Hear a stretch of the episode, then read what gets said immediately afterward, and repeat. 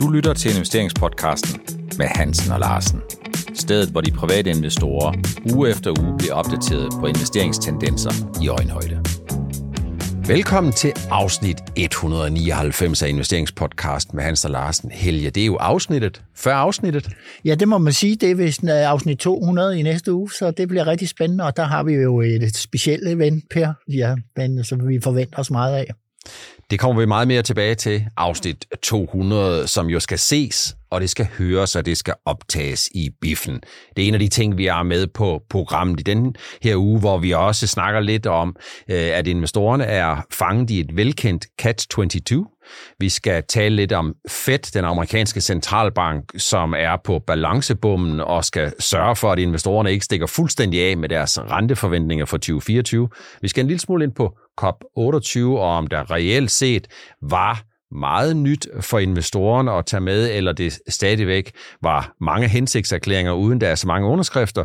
Og så slutter vi af med at tale en lille smule om det, som optager rigtig mange øh, i Skandinavien, men ikke øh, investorerne i relation til Elon Musk og Tesla. Afsnit 200 helge, det er næste uge. Det skal jo ses og optages og høres i biffen, og derfor er det jo sådan, at øh, vi øh, gerne vil se så mange som muligt ude i Movie House, ude i Hellerup.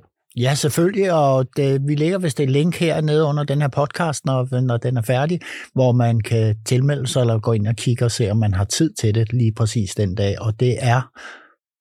Det er på tirsdag, den 12. i 12. Og hvis du vil se meget mere og yderligere om det, jamen så lægger vi jo et link i tillæg til der, hvor du enten ser eller hører podcasten, og så håber vi selvfølgelig på, at du er en af dem, som har lyst til efter først til mølleprincippet og tilmelde dig arrangementet i næste uge. Jeg tør allerede nu godt garantere, det bliver spændende, det bliver hyggeligt, der bliver lidt til ganen, der bliver rigtig meget øh, til øh, øh, investeringstrummerum, øh, og der bliver også mulighed for, Helge, ud over at vi optager et afsnit, et ordnet afsnit, så er det jo også sådan, at øh, vi indbyder alle dem, som kommer, til at være med til at præge øh, udsendelsen, sådan så at øh, de kan stille de spørgsmål, lytterne kan stille de spørgsmål, investorerne kan stille de spørgsmål, som de gerne vil høre vores besøg med om. Ja, og det kan de lige efter, vi har optaget podcasten, og der kommer en spørgerunde på en halv times tid. Så vi håber selvfølgelig, at du stadigvæk er interesseret i at blive opdateret øh, på det, som optager flest investorer på lige i underkanten af 30 minutter, men vi håber også, at vi får lejlighed til at se dig og snakke med dig, og du har lyst til at være med i næste uges afsnit 200 af investeringspodcasten med Hansen og Larsen. Og som sagt, der er et link, et tilmeldingslink, lige i øh, der, hvor du plejer at lytte til eller se podcasten, og det er først til mølle, øh, øh, som vi fordeler pladserne. Vi håber selvfølgelig på, at I har lyst til at komme med. Investorerne er fanget sådan lidt i det velkendte catch-22, Helge. Vi har jo en situation, hvor vi i løbet af 2023 har ventet på den her svækkelse af økonomien. Den er ikke sådan for alvor øh, kommet, i hvert fald ind til op omkring øh, efteråret. Nu ser det måske ud som om, at den er meget her i Europa, og den også godt kunne være på vej ind i USA. Men investorerne har, tror jeg, en hel del penge, enten parkeret, placeret i kontanter, fordi kontantafkastet er fornuftigt, og fordi de frygter jo naturligvis, at forudsætningen for lavere inflation er lavere vækst. Lavere vækst giver lavere renter, men det som der kommer før øh, de lavere renter for alvor slår igennem hos investorerne, det er jo risikoen for negative indtjeningsrevisioner. Det er det, som investorerne sidder og venter på, og hvis det er sådan, de har ventet på det i november måned, så er de gået glip af rentefald, de er gået glip af aktiestigninger på basis af rentefald. Og det er vel en af de der normale, notoriske catch-22's, som man som investor kan blive fanget lidt i. Jamen, det har ligesom været typisk, at vi har en masse volatilitet. Nu har vi haft en stigning i, i november, ikke? men i, på, især på, det, det er gået rigtig godt for de store over i USA. Ikke? Men, men, men det, som vi, vi hele tiden har set øh, faktisk i halvanden år, det er det der veksel mellem det her med renteforhåbninger, hvordan de udvikler sig, om de udvikler sig positivt eller negativt, og så har vi det her med, at der kommer en, en mulig recession eller en tilbage, og kraftig tilbagegang under alle omstændigheder i væksten, når, for grund af, at renterne er skruet for højt op. Og så den ene dag, så er man i det mode, at når ja, der kommer nok før tid, kommer der nok en rentenedsættelse, så stiger aktierne. Næste dag er man jo bange for, at øh, væksten i de der virksomheder, som man nu har investeret i, at den bliver begrænset så meget, så de må gå ud og revidere deres øh, forhåndsskøn. Ikke? Så øhm, jamen, det er sådan, der er jo ikke noget nyt ved det her. Det hopper lidt frem og tilbage. Man kan sige, at du har jo brugt det udtryk, Helge, at investorerne de hopper fra tue til tue, så det er jo de her øh, håbet om, at hvad lavere renter kan gøre for multiple versus, uha nej, kommer der nu en negativ indtjeningsrevision, en negativ tilpasning, kommer der nu i det enkelte selskab en påmindelse om, at vi kommer altså formentlig, eller måske, til at tjene en lille smule mindre, end vi troede i går. Det er jo det der dilemma, som øh, investorerne er optaget af, og også fanget lidt i. Ja, men jeg vil sige, hvis du bliver fanget lidt i det der, så må jeg sige, at jamen, der er ingen grund til, at man føler sig lidt dum som investor en gang imellem. Ikke? Men, men det, det, altså, jeg vil sige, jamen, det er lovligt undskyld, fordi situationen er jo sådan, at man, det er jo påkrævet, at man holder øje med udviklingen i det her, men øh, man kan jo også gøre som, som så mange andre, bare vente, vente og se, og være tålmodig med den portefølje, man nu har udvalgt. Men det er jo Altså jeg vil da godt sige for min egen vedkommende, det er jo sådan et dilemma, som jeg også historisk har, har befundet mig i, fordi man ligesom jo undervejs kommer til at tvivle lidt på det scenarie og det forløb, som man tror er det, øh, er det mest realistiske. Og der kræver det jo også noget investeringsmod. Det kræver noget mod både at træffe beslutningerne, Helge, og så kræver det også en gang imellem noget mod at sige, hmm, der kommer jeg vist til at træffe den næst mest rigtige beslutning. Ja, det, det, det må man jo erkende. Man kan jo ikke få ret hver gang, og det handler faktisk heller ikke om at få ret. Det handler om at lære noget. Den her meget specielle situation, som man, hvis den opstår igen på et senere tidspunkt, så er man måske forberedt til den. Altså, jeg har gjort det. Jeg er helt klart, jeg har sagt, jeg vil have nogle Teflon-porteføljer i den her situation. Og det begyndte jeg at indrette mig på her for halvanden års tid siden og tænke, hvordan kan jeg ligesom positionere mig bedst muligt? Så jeg ryddede jo ud i alle mine frimærker der, som lå, for trods alt, der var så mange til sammen, at det kunne jo godt give noget negativt afkast, der gik ud over helheden. Så jeg har jo ryddet vældig godt rundt, og så, var, så havde jeg jo komfortabel med den her fedme del, både med Novo og øh, også med Silan Pharma, og det, det har været meget teflonagtigt at have de her to to, øh, øh, øh, have de her to aktier i porteføljerne. Og så er jeg jo ligget mig med, med, med tanker og, og LPG og så videre. Ikke? Og det synes jeg har været en teflon. det har været en teflon portefølje, eller det er teflon portefølje for mig. Jeg skal ikke tænke så meget over tingene, fordi man bliver jo helt rundt tosset. Altså, fredag, så stiger markedet, mandag falder det. Ikke? Mm. Det kan godt samtidig være lidt en hård øvelse for sig selv. Det er sådan lidt ligesom, når man finder ud af, at de frimærker, man har samlet i sin samling, de er gået lidt af mode, og så viser det sig, at frimærksamlingen den er ikke så meget værd, som den tidligere har været. Det er jo også en del af det, hvor man en gang imellem må samle op på sine investeringsbeslutninger og spørge sig selv, om man nu har truffet den rigtige beslutning. Ja, altså, jeg tænker tit, når jeg har øh, de, de her, eller haft mine detaljforretninger, sådan, så det for, for, beholde de gode varer, og så luge ud og nedskrive øh, de, de dårlige varer, dem du ikke kan sælge, og alt det over sidste salgsdato og så videre. Ikke?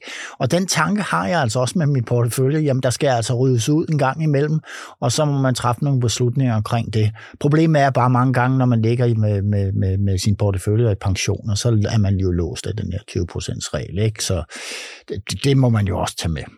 En af de der ting, som vi kommer ind i og ind til at snakke en, en del mere om, Helge, om et par uger, når vi kigger, om, og kigger på 2024-udsigterne, og noget af det, som optager investorerne allerede nu, det er øh, det her dilemma, det her catch-22. Er det sådan, at man i 2024 skal holde fast i de syv fantastiske og de tre fede, eller er det sådan, at det brede marked, som jo ja, man kan ikke sige, at øh, alle steder har fået læsterlige klø, men altså nogle af dem har altså fået en ordentlig en over øh, på tæven. Øh, er det sådan, at man ligesom skal investere lidt væk fra, at de syv fantastiske bliver ved med at køre videre på AI, eller de tre fede bliver ved med at give de gode afkast, eller skal man bevæge sig ud i det brede marked? Det er vel også noget af det, som optager investorerne, og som gør investorerne lidt forvirret, er det ikke det? Jo, jeg tror, der er rigtig mange investorer, der bare venter på det der. De, de har jo været vant til, at når der har været nedgang periode, så kunne de finde noget nedfaldsfrugt, som ikke var gået i råd, og så øhm, kan man så, det er jo det, man siger, at når markederne har korrigeret kraftigt nedad, jamen så er det det, at du bliver vinder på sigt, fordi du kan få nogle gode indkøb. Og der er det, må jeg jo nok sige, at, og det er det, der undrer mig aller, allermest i år, det er det her med koncentrationen omkring de her syv amerikanere, og så fedmen der. Hvad med alt det andet? Og, og, og jeg har så måtte indrømme, jamen, øh, momentum ligger lige præcis i de der to segmenter. Mm. Og det må man jo så tage med, hvis man er sådan forholdsvis kort, kortsigtet investor. Vi kommer meget mere ind på det senere, og så vil jeg bare sådan lige parentes sige, at de tyske aktier, vist er tæt på at slå en ny all-time high, så selvom økonomien er lidt udfordret i Europa, jamen så er der jo noget, som øh, sådan for alvor har gjort forskellen, og det er jo, at renterne de er tækket, og renteforventningerne er tækket meget ned, og det giver mig jo anledning til ligesom at gå videre til det næste tema her, kan Federal Reserve i næste uge, Helge, kan de holde sig og balancere på bommen, øh, som en anden Nadia Comaneci kunne, dengang jeg var et lidt øh, yngre menneske, hvor hun var en af de første, som jeg kan huske, der i gymnastik på gulv kunne få øh, 10 i stort set alle discipliner, øh, fordi hun gjorde det sådan fuldstændig fantastisk. Federal Reserve forsøger jo ligesom at sige, hey, øh, I behøver sådan set ikke at stikke afsted med alle de her rentenedsættelser for 2024, fordi vi har slet ikke besluttet, om renten er toppet endnu, og før vi beslutter, om renten er toppet nu, jamen der tænker vi da slet ikke på, om renten skal, skal begynde at falde. Hvad, hvad tænker du om det? Altså, jeg øhm, er rundt forvirret mange gange, fordi de her forskellige medlemmer, der er derovre i USA, jeg kan jo lige pludselig se i min nyhedsfeed inde på ProInvestor, så står der, at øh, renten, det, der skal vi slet ikke, vi skal ikke hen der, hvor, hvor, hvor den skal sættes ned, i hvert fald ikke det, de næste tre kvartaler. Så kommer der anden øh, medlem ud og siger det modsatte. Mm. Så det kan jeg godt være rundt forvirret. Så jeg tænker ikke så forfærdeligt meget om det, men på et eller andet tidspunkt, amerikanerne, de elsker jo vækst, gang i tingene og sådan noget. Ikke? Og nu er vi jo kan se nogle af nøgletallene, de begynder at, at ja, der har været en laggingsperiode. Ikke? Nu begynder de sådan at indikere, at man kan komme med en meget synlig recession ikke? Mm. i USA, også ligesom der i Europa. Og der må jeg nok sige, at det, jeg tror nok, at centralbanken derovre vil så komme med en udmelding. Mm. Altså jeg tænker jo på, at øh, Federal Reserve eller andre centralbanker, de var lidt sent øh, i at se, at inflationen var en udfordring. Og spørgsmålet er, om ikke der, hvor de kommer til at se, at inflationen er kommet tilstrækkeligt langt ned, til at de kan begynde at sænke renterne igen, og vi får et lidt uheldigt øh, konjunkturforløb. Det er måske mere der, hvor de ser øh, øh inflationen inflation i bagspejlet. Det, det er jo sådan lidt, jeg synes, det er lidt øh, for alle os, som sidder og kigger på forventningsstyring, som hele tiden sidder og kigger på investorer, som er tre til seks måneder foran. Så sidder vi og kigger på nogle centralbanker, hvor det virker lidt som om, at de får øh, øh, de seneste statistikker, øh, som er seks måneder gamle, dem får de ind på et skrivebord, og så spørger de lidt sig selv om, hvordan de ser ud, og jeg kunne godt tænke mig at give dig et eksempel på det. Det har jeg den her uge, der har jeg hørt, at en af høgene i Europa, Schnabel fra Østrig, øh, har jo for blot nogle ganske få uger siden sagt, jamen det er slet ikke sikkert, at vi er færdige med at hæve renterne endnu og alle de der ting. Og så så jeg i går til min store overraskelse, og siger, det er meget usandsynligt, med de seneste inflationsdata en mente, at vi kommer til at se flere renteforholds. Og så tænker jeg bare, hallo? Det var ligesom det, jeg nævnte før. Med ja, det der. Hvad, hvad sker der ja, her? Ja, det er rigtigt. Men det er jo de der udmeldinger, der kommer, som går mod hinanden hele tiden. Ikke? Og øh, så vidt jeg kan huske, har det været sådan i mange år. Ikke? Altså, der kommer en væven frem og tilbage, og så kommer der en meddelelse, og så tager vi den ind på bogen, og så regner vi med den, og så starter cirkus forfra. Hvis vi kigger på de vækstdata, der er i Europa, jamen så er det jo egentlig sådan, at øh, Danmark ligner sådan set øh, det øvrige Europa plus Novo. Ja. Og det vil sige, at hvis vi kigger på Sverige, så er de i recession. Hvis vi kigger i Tyskland, så er de formentlig i recession. Hvis man kigger i, på dansk økonomi eksklusiv Novo plus Life Science, så er økonomien i recession. Og det er den jo sådan set hele vejen rundt, og det er måske det, der undrer mig lidt, at alle dem, som jo bevisligt er rigtig, rigtig dygtige til at øh, finde de her data, de ikke kan se, at de her renteforholdelser allerede har haft en meget, meget betydelig effekt i store dele af økonomien. Ja, men det er helt rigtigt, men øh, som du selv nævner, de var længe, længe om at opdage, at inflationen galopperede løs. Altså, der kom jo masser af udmeldinger om, at den slet ikke ville blive så høj løbende, og den blev ved med at stige. Og nu er det omvendt. Ikke? Så nu falder den, og så, så er det lidt fartblinde på det. Det bliver spændende at se, hvad Fed de gør i næste uge. Jeg tør jo nu godt sige, at øh, der kommer ikke flere renteforholdelser øh, fra Federal Reserve, medmindre vi kommer til at se øh, et helt andet øh, forløb, end det vi har set. Og så har jeg også set øh, i Europa nogen, der siger, at det kunne jo være, at øh, stigende energipriser lige pludselig kunne få os på andre tanker. Og der må jeg sige, her må der være tale om en misforståelse. Og det er fordi De markant stigende energipriser, det er jo noget, som vil trække købekraft ud af investorerne. Det kan godt være på kort sigt, så giver det lidt til inflation, men på lang sigt, så giver det altså lavere renter, fordi vi ved, at det trækker købekraft ud hos forbrugerne og virker som en skat på forbrug. Så det synes jeg er faktisk er en, øh, en lidt sjov øh, bemærkning. Der er COP28, øh, Helge. Giver det anledning til, at du bliver mere positiv på det grønne, eller er det mere trædemølle, og er det mere og flere af de gode intentioner, som vi over tiden har set, men hvor vi desværre i en længere periode har set for mange intentioner og for lidt handling?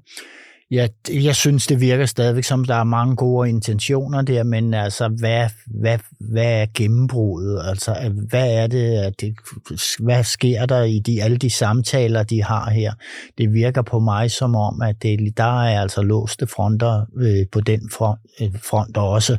Og øh, ja, det, det, det er meget snak, øh, og det bliver spændende at se, hvordan det udmønter sig her efterfølgende, eller der kommer jo et eller andet fælles kommuniké, som, som kan sige, at altså, vi er jo den situation, Per, det drejer sig om, der skal investeres med en masse penge. Mm. Kan politikeren komme med noget, der gør, at virksomhederne og deres investorer tør stole på det, politikerne kommer med, og mm. det er lige det dilemma, vi står i lige nu. Man kan måske sige, Helge, at den største katalysator for mere grøn omstilling, det er ikke så meget, hvad politikerne de vedtager, men det er måske mere, hvis vi lige pludselig står over, over for et kæmpe rentefald, fordi så kan vi sige, at så er det sådan, at så behøver virksomhederne faktisk ikke at kigge på, om det er en god idé at investere. Så gør fordi de det bare. Så, så gør de det bare, fordi de nu kan finansiere de her ting. Lex, det vi jo hørte fra Ørsted for uh, cirka fem uger siden. Ja.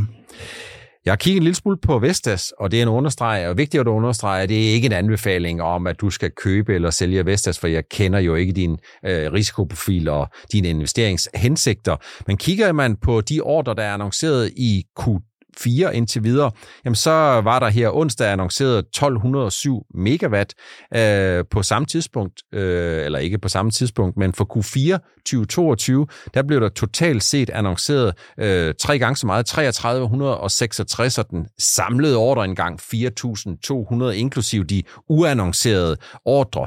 Så man kan sige, at øh, det er vel sådan lidt business as usual, at fjerde kvartal, der er der nogle ordre, og så skal vi hen mod slutningen, der skal vi se, om vi får en god årsafslutning. Men der er jo ikke noget, der tyder på, Helge, at som mellemresultat, så er der ikke noget, der tyder på, at antallet af ordre er eksploderet her i Q4. Med det stadigvæk en mente, at Q3 var en rigtig god ordre engang. Ja, altså der, der er en tendens til, mellem jul og nytår, så begynder det at vælte ind med ordre det, ikke? og så sidder man og tæller sammen på sin regnmaskine, ikke? Og, og så det, det bliver rigtig, rigtig spændende det her. Altså Vestas har jo fået lidt medvind på cykelstien her, må man sige, det med, med det her Q3-opgørelse, øh, ikke? Så Ja, det bliver rigtig, rigtig spændende, men øh, der er jo ingen tvivl om i den her verden, at der skal sættes rigtig mange vindmøller op de kommende år, men øh, bliver det lige her nu, da ordren kommer ind, det, mm. det kan jeg ikke. Det har jeg ikke noget bud på. Det er jo stadigvæk sådan, at Vestas er øh, i en situation, hvor de jo holder fast formentlig i deres 2025-ambitioner om at få en 10% EBIT-marked. Det er også sådan, at, at Vestas er jo en situation, Helge, hvor de i hvert fald er begunstiget af, at Siemens Gamesa har lidt problemer med hensyn til kvaliteten af deres møller. Det er jo ikke noget, som jeg som lægmand siger, det er noget, øh, Siemens Gamesa selv har meldt ud. Øh, og så har det vel også været sådan, at at øh, de inden for de sidste to måneder er citeret øh, for at sige, at øh, de kigger lidt efter, om den tyske stat kan give dem nogle finansielle garantier, sådan i størrelsesorden, en bagatell af 100 milliarder kroner, 16 milliarder euro. Altså det viser jo både noget om, at det her det er investeringsgoder. Det viser noget om, at der er mange penge på spil, men det viser jo også noget om, at det der med den grønne omstilling, som man måske kunne få indtryk i dag, bare sådan kører i smult vande, jamen den kører jo alt andet end bare på skinner. Ja, det gør den, og jeg vil sige, Per, det, det er først og fremmest det med renterne, jeg synes har smadret rigtig, rigtig meget. Og øh, det, og så selvfølgelig hele den periode, hvor alle råvarerne sted og transport og alt det her. Men det, det, det, det, det, er også, det er jo alt sammen medvirkende til, til det, der vi ser nu her. Øh, jeg tror, der er en vældig stor vilje og lyst i befolkninger rundt omkring, men det er det der med penge. Altså hvis der er jo ikke nogen, der vil risikere deres virksomheds eksistens, hvis renteniveauet er så højt, så det virker dræbende. Og det er jo det, der lammer det først og fremmest.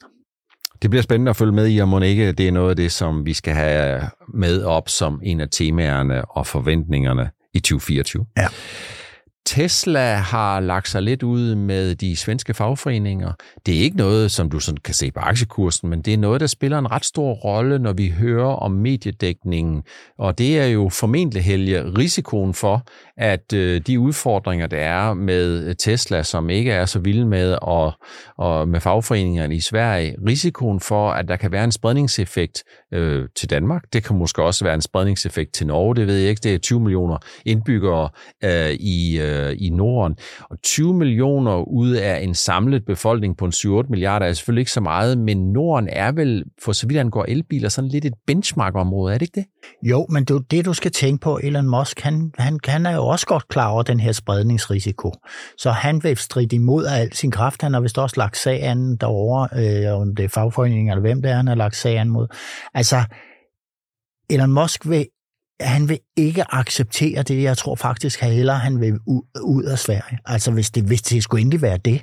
Han vil simpelthen ikke finde sig i det der. Også fordi han, som man siger, jamen vores medarbejdere, 90 procent af dem, de vil ikke øh, indgå strække.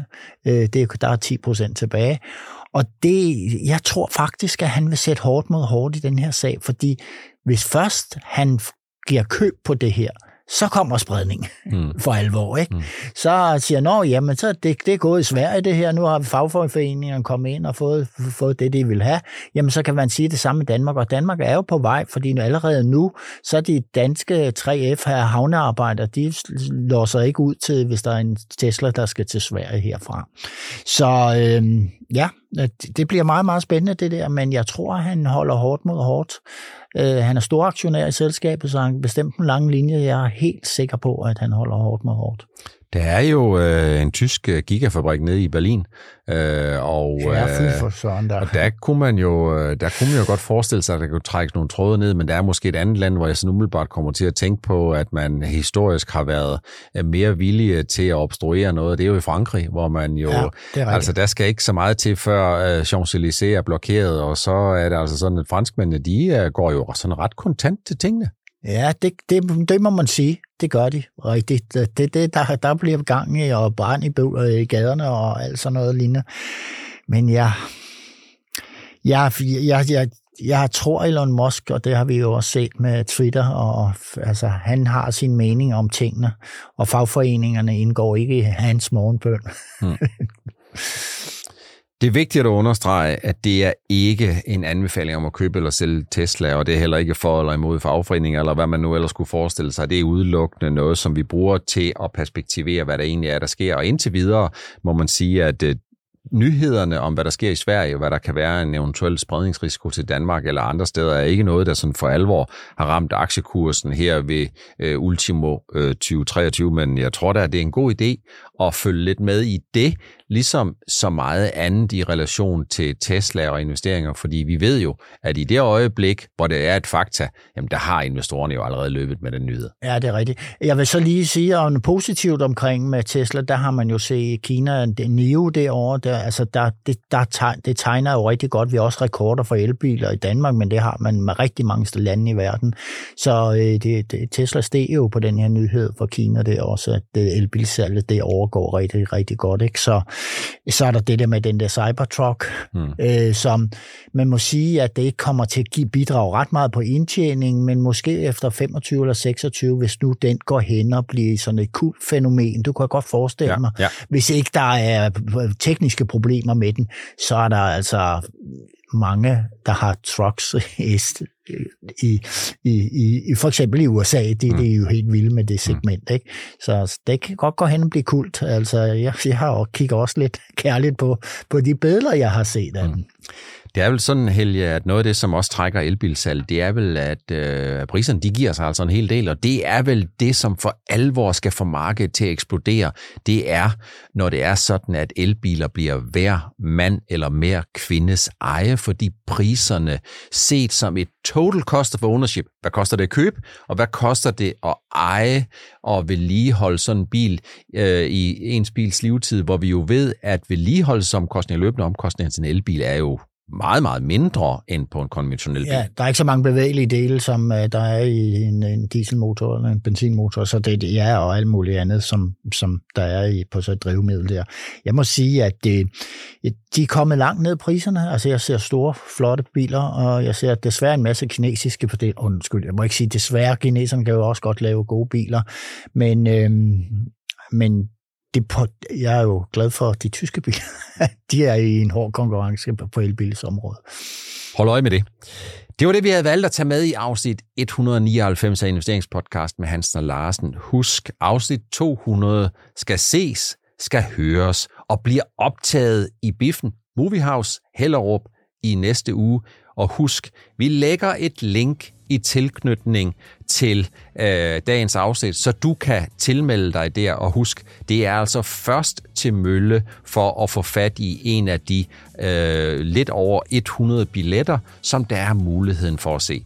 Tak fordi du stadigvæk følger med. Tak fordi du så trofast har været med i næsten 200 afsnit af investeringspodcasten med Hans og Larsen. I kan tro, vi glæder os til næste uge.